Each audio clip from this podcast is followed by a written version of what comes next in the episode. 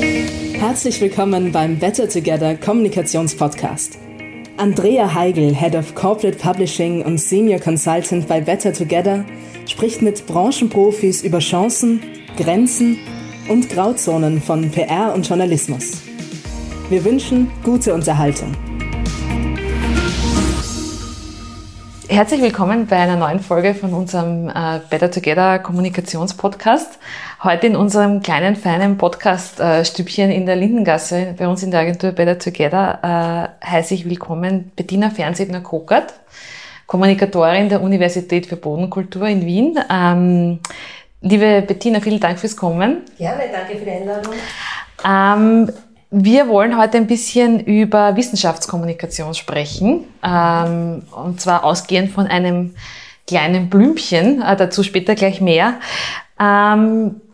Ich sage aus Gründen der Transparenz immer dazu, woher wir unsere Gesprächspartner kennen. Die Bettina und ich waren ganz einige Jahre lang Kolleginnen beim Standard und haben lang zusammengearbeitet und sagen uns deswegen auch du natürlich und so weiter. Und haben gerne zusammengearbeitet. Genau.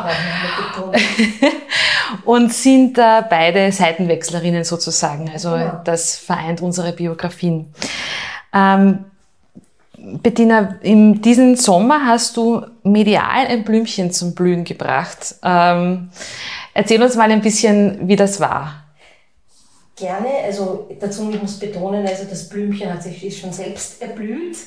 Es war wirklich was man halt gerne nennt, ein Lucky Punch. Also das ist so eine schöne Geschichte gewesen. Und zwar ist das eine 32.000 Jahre alte Pflanze, die im Jahr 2012 in Ostsibirien, also die Pflanze nicht wurde gefunden, aber der Samen dieser Pflanzen interessanterweise von Geologen gefunden wurde, die aber erkannt haben, was für einen Schatz sie da ausgraben. Und das kam dann über ein Kunstprojekt, die wurde dann in 2012 an der Russischen Akademie der Wissenschaften sozusagen aus dem Samen wiederbelebt. Im Zuge eines Kunstprojekts, das aber auch von der Professorin, die in Wien in dieser Pflanze arbeitet, initiiert wurde, kam es 2019 nach Wien an die Plant Biotechnology Unit der POKU in die Muthgasse.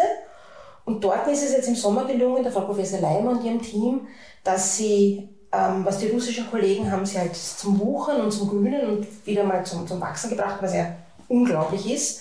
Aber hier ist es eben gelungen an der POKU, dass sie wieder das erste Mal geblüht hat. Kannst du für die, die diesen Sommer die Bilder nicht gesehen haben, kurz beschreiben, wie die Pflanze ausgesehen hat? Gerne, sie ist sehr hübsch, aber unscheinbar. Also sie wächst bei uns an der POKU im Labor in sterilen Bedingungen. Und halt mit künstlichem Licht und mit allen Nährstoffen, die irgendwie künstlich zugeführt werden, die sie einfach braucht.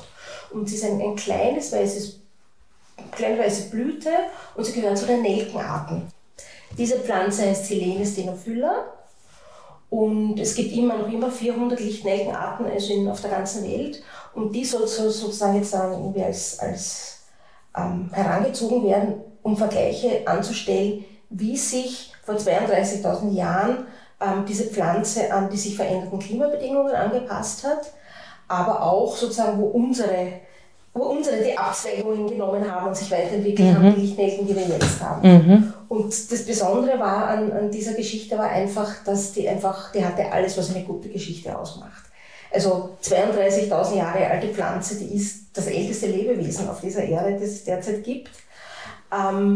Wenn man den Titel schreibt, 32.000 Jahre alte Pflanze an der POKU erstmals zum Blühen gebracht. Da muss man sich nicht mehr groß kümmern, dass die Geschichte gut funktioniert. Genau.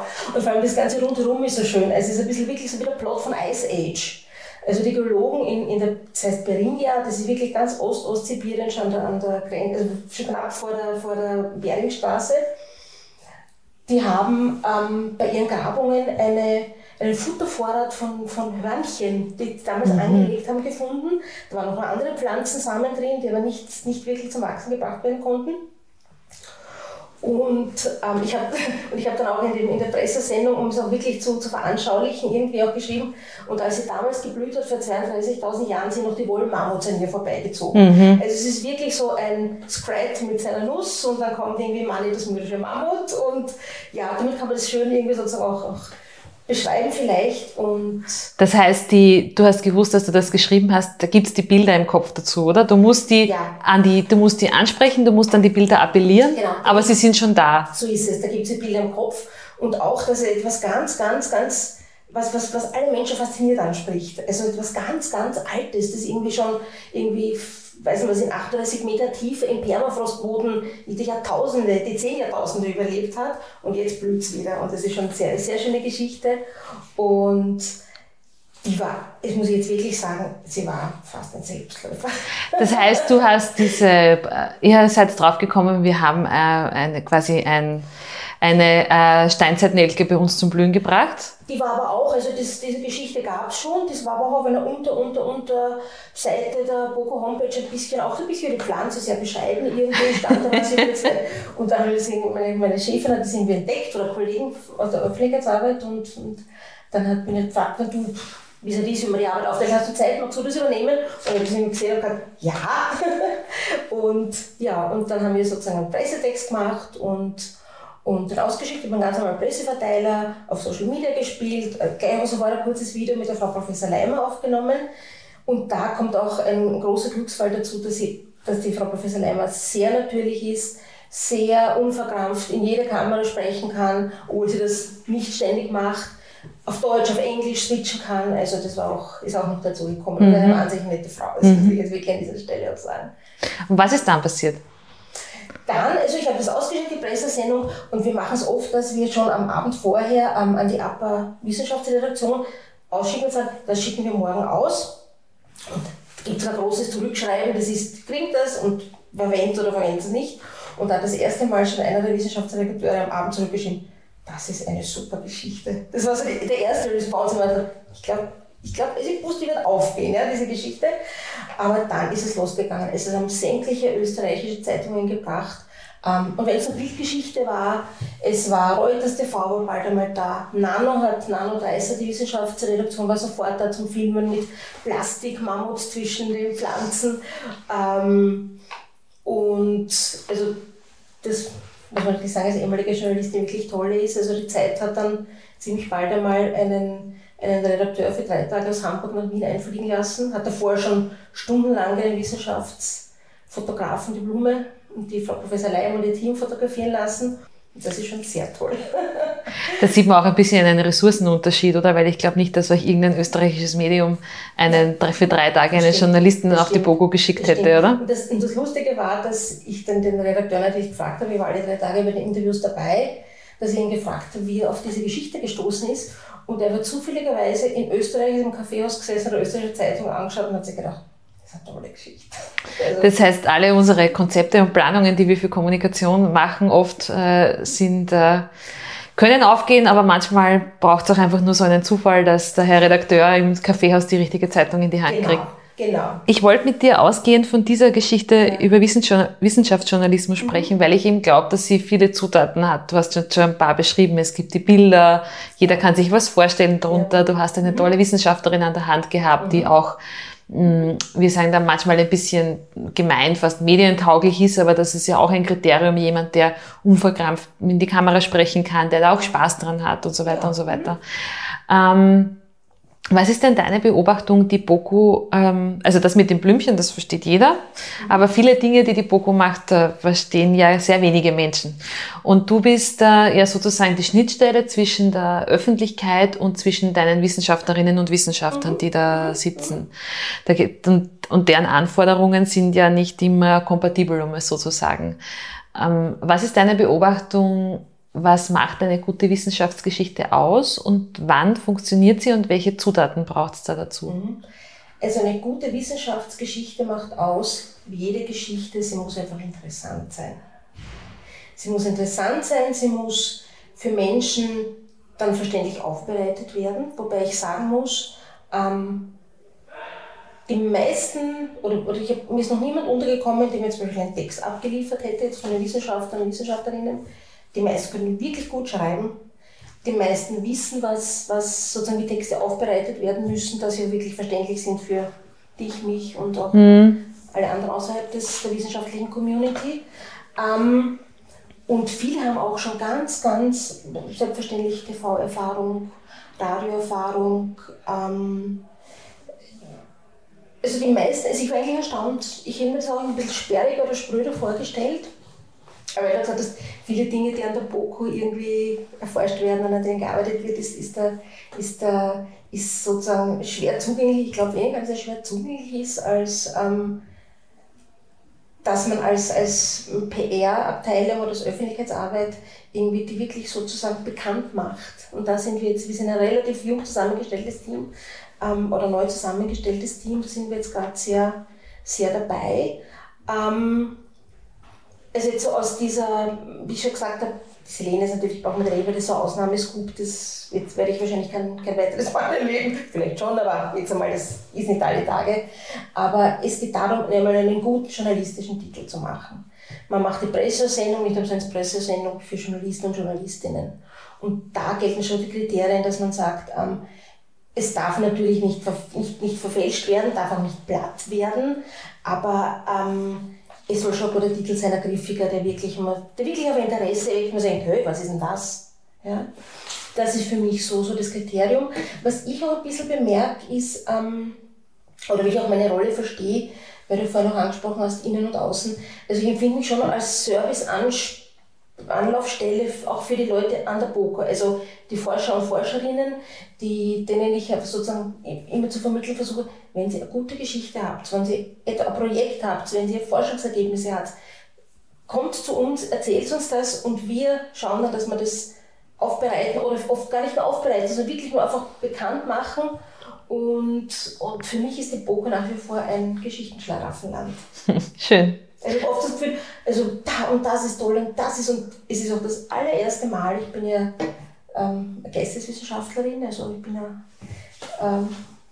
eher untalentiert, was Naturwissenschaften betrifft. Und jetzt, wenn ich zum Beispiel bei den Biotechnologen in der Muthgasse bin oder auch sonst wo, ist das erste Mal, wo ich mir gedacht, schade, dass ich da null Talent hätte, weil sowas zu studieren und in diesem Bereich zu arbeiten, muss wirklich toll sein. Mhm. Ja. Das heißt, da höre ich bei dir auch raus, für die PR-Arbeit dort braucht man prinzipiell auch mal ein gutes Stück Begeisterungsfähigkeit, oder?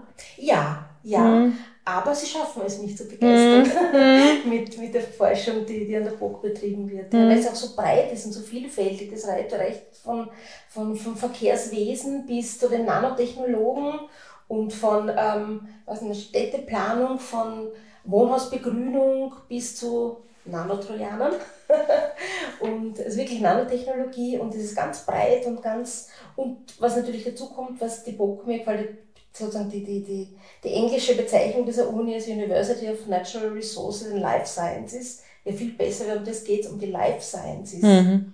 Also ich denke, an der BOKU beschäftigt man sich wirklich mit Fragen, die gerade die Gesellschaft auch sehr, sehr brennend beschäftigen. Mhm. Was wird mit unserem Klima? Welche Feldfrüchte werden wir mal anbauen? Welche Bäume werden in 50 Jahren in unseren Wäldern stehen? Wie werden wir längere Vegetationsperioden haben? Werden wir kürzere haben? Also alles, womit wir uns jetzt gerade beschäftigen. Es geht bis zu Corona-Forschung und Forschung an möglichen Impfstoffen. Mhm. Das heißt, ich würde mal sagen, die Generalthemenlage kommt dir auch entgegen für deine Arbeit. Das habe ich verstanden, ja, oder? Ja, extrem entgegen. Und ja, ich weiß noch, die erste Pressemeldung, die ich geschrieben habe, die habe ich schon total spannend gefunden. Das war, und ich lerne auch wahnsinnig viel, da ging es um Lebensmittelabfälle. Und was mir nicht bewusst war, wir sehen immer noch die Berge, die in den Supermärkten weggeworfen werden, Lebensmittel, das ist ein Bruchteil. Der Rest wird in unseren privaten Haushalten weggeschmissen, Lebensmitteln. Mhm. Und da irgendwie so nachzufragen, warum ist denn das so und wie hat sich das so entwickelt, und es ist sehr spannend. Mhm. Ja. Du hast vorhin erwähnt, quasi, da geht es darum, den richtigen Titel zu finden. Ja. Also ganz oft ist ja das wissen wir ja selber aus unserer journalistischen Zeit, die Entscheidung, schaue ich mir eine Pressesendung an, ist ja oft wirklich eine von Sekunden. Und wenn dich der Titel nicht catcht, ist sie im Papierkorb in Wirklichkeit. Sonst haben wir viele, viele Titel gemeinsam gemacht. Genau, also man denkt ja dann auch gemeinsam nach und so weiter. Genau. Da denkt man in derselben Peer-Group nach, weil man unter journalistischen Kolleginnen und Kollegen nachdenkt. Ja. Wie erlebst du denn jetzt diese Annäherung zwischen, dass ich vorhin schon kurz erwähnt habe, Du kennst den journalistischen Need, also der ist in deiner DNA sozusagen, ist der ja drinnen. Ja. Und dann gibt es den Wissenschaftler, der sagt, das ist mir aber zu unscharf oder das ist mir zu... Also gibt es da viele Abstimmungshürden oder wie erlebst du da diese Annäherung mit deinen Kolleginnen und Kollegen? Die lebe ich als sehr, sehr kreativ und sehr auf Augenhöhe. Und in den meisten Fällen... Es läuft eigentlich immer gut. Also meistens ist es so, dass wir einen Basistext kriegen, wie ich schon erzählt habe, viele sind richtig gut. Und wenn es um einen Titel geht, dann schreiben, da geht es halt irgendwie, wenn oft wirklich sperrige wissenschaftliche Begriffe, die man auch anders formulieren kann, dann sage ich, glauben Sie, ist das nicht besser so? Und in den meisten Fällen, also Sie vertrauen auch sehr, dass Sie sagen, Sie wissen, dass Sie in Ihrem Feld Experten sind, aber Sie macht die meisten, also ich bin mir auch noch nicht untergekommen, dass ich immer ein Problem gehabt hätte, zu sagen, ihr seid wie Kommunikationsexperten, für mich passt's, also ja. Mhm. Also das ist kein Bereich oder diese Abstimmung habe ich noch nicht erlebt, dass es irgendwie was wäre, was irgendwie wahnsinnige, oder dass einer sagt, nein, so schickt man das jetzt nicht aus, überhaupt nicht. Manchmal dauert es länger, es dauert vor allem manchmal länger, weil natürlich auch die Wissenschaftler eingebunden sind mit anderen Forschungsteams stellenweise, sozusagen mit von außen, weil das stellenweise auch Drittmittelprojekte sind, dass einfach länger dauert, weil die Abstimmung halt durch drei unterschiedliche und Organisationen noch gehen muss, aber so an der Bogen selbst ist es total ja. Einfach. Du beobachtest ja die sage ich mal jetzt für dich andere Seite, die journalistische Branche auch schon seit ein paar Jahren, um es so zu sagen. Ja. Wir wissen alle, Redaktionen kämpfen mit Ressourcenknappheit. Das ist jetzt im Zuge von Corona nicht gerade besser geworden, eher im Gegenteil. Aus deiner Warte auch als Seitenwechslerin heraus, wie nimmst du sozusagen gerade in den Wissenschaftsredaktionen, die ja schon per se immer schon klein waren und jetzt vielleicht teilweise sogar noch kleiner geworden sind, wie nimmst du die Bedürfnisse der anderen Seite wahr? Also vielleicht nicht nur der Wissenschaftsredaktion, weil wir zielen ja nicht nur auf die Wissenschaftsredaktion mit den Pressesendungen, aber generell habe ich den Eindruck, dass man schon recht dankbar ist in dem Medienbereich, halt, wenn schon mal ein sehr guter Text kommt von uns. Also wo man vielleicht selbst gar nicht mehr so viel umschreiben muss, den man eigentlich ziemlich gut hernehmen kann als Basis und vielleicht einen anderen Einstieg schreiben oder so. Das fällt mir auf. Und was ich sehr interessant finde, was mir auffällt, dass viele im Wissenschaftsbereich ein bisschen langfristiger denken und das anders einbetten. Also mir passiert es ganz oft, dass nach 3 Wochen, also noch länger, nachdem eine Pressesendung rausgekommen ist, dann irgendwie aus einer Wissenschaftsredaktion mir anschaut und sagt, wir würden gerne eine größere Geschichte machen zu, ausgehend von dieser Pressesendung können Sie bitte irgendwie einen Kontakt herstellen mit dem Wissenschaftler, mit der Wissenschaftlerin. An der BOKU kommuniziert sie ja natürlich nicht nur über das, was wir in der Kommunikation Earned Media nennen, also Öffentlichkeitsarbeit, die man sich sozusagen verdient durch gute Arbeit, durch eine gute Presseaussendung und so weiter, sondern ihr setzt es auch auf Owned Media ganz stark, natürlich so wie jede Institution in dem Bereich. Also ihr macht ein eigenes Magazin. Genau. Wie sozusagen stellt ihr euch da auf und welche Rolle spielt da was in diesem Konzert? Was natürlich auch unter den Owned Media stark darunter fällt ist, und da glaube ich wirklich sagen zu können, dass wir mit meinen Kollegen wirklich einen sehr, sehr guten Social Media Auftritt haben. Mit meinen jungen Kollegen, der das großartig macht, der auch ein richtiges Gespür hat und nämlich, was auch wichtig ist für Social Media, auch ein Gespür fürs Unileben.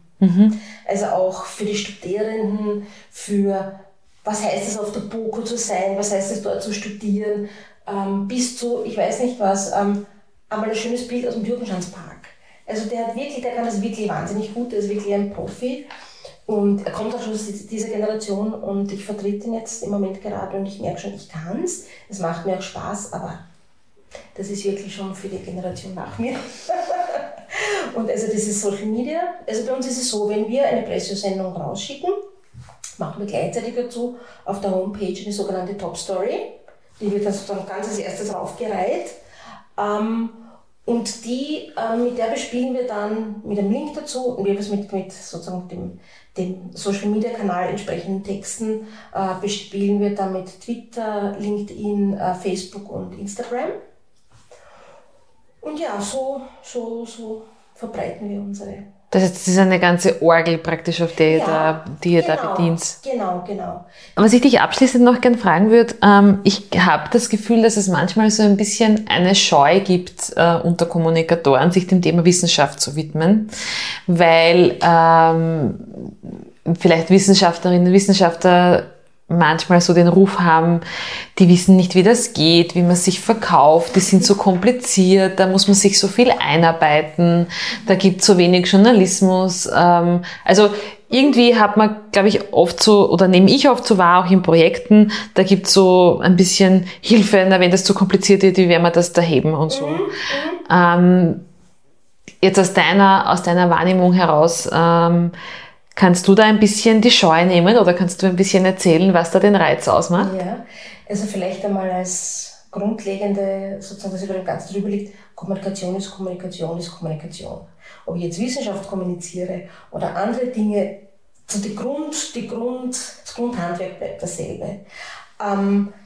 Ich kann so aus meiner Warte sagen, ich kann, wie gesagt, nur für die BOKU sprechen. Also alle Klischees, die du ganz beschrieben hast, Klischees, die vielleicht auch zutreffen, aber die man halt sofort hat, diese Überlegungen, warum könnte es schwierig sein, das habe ich alles auf der BOKU nicht so erlebt.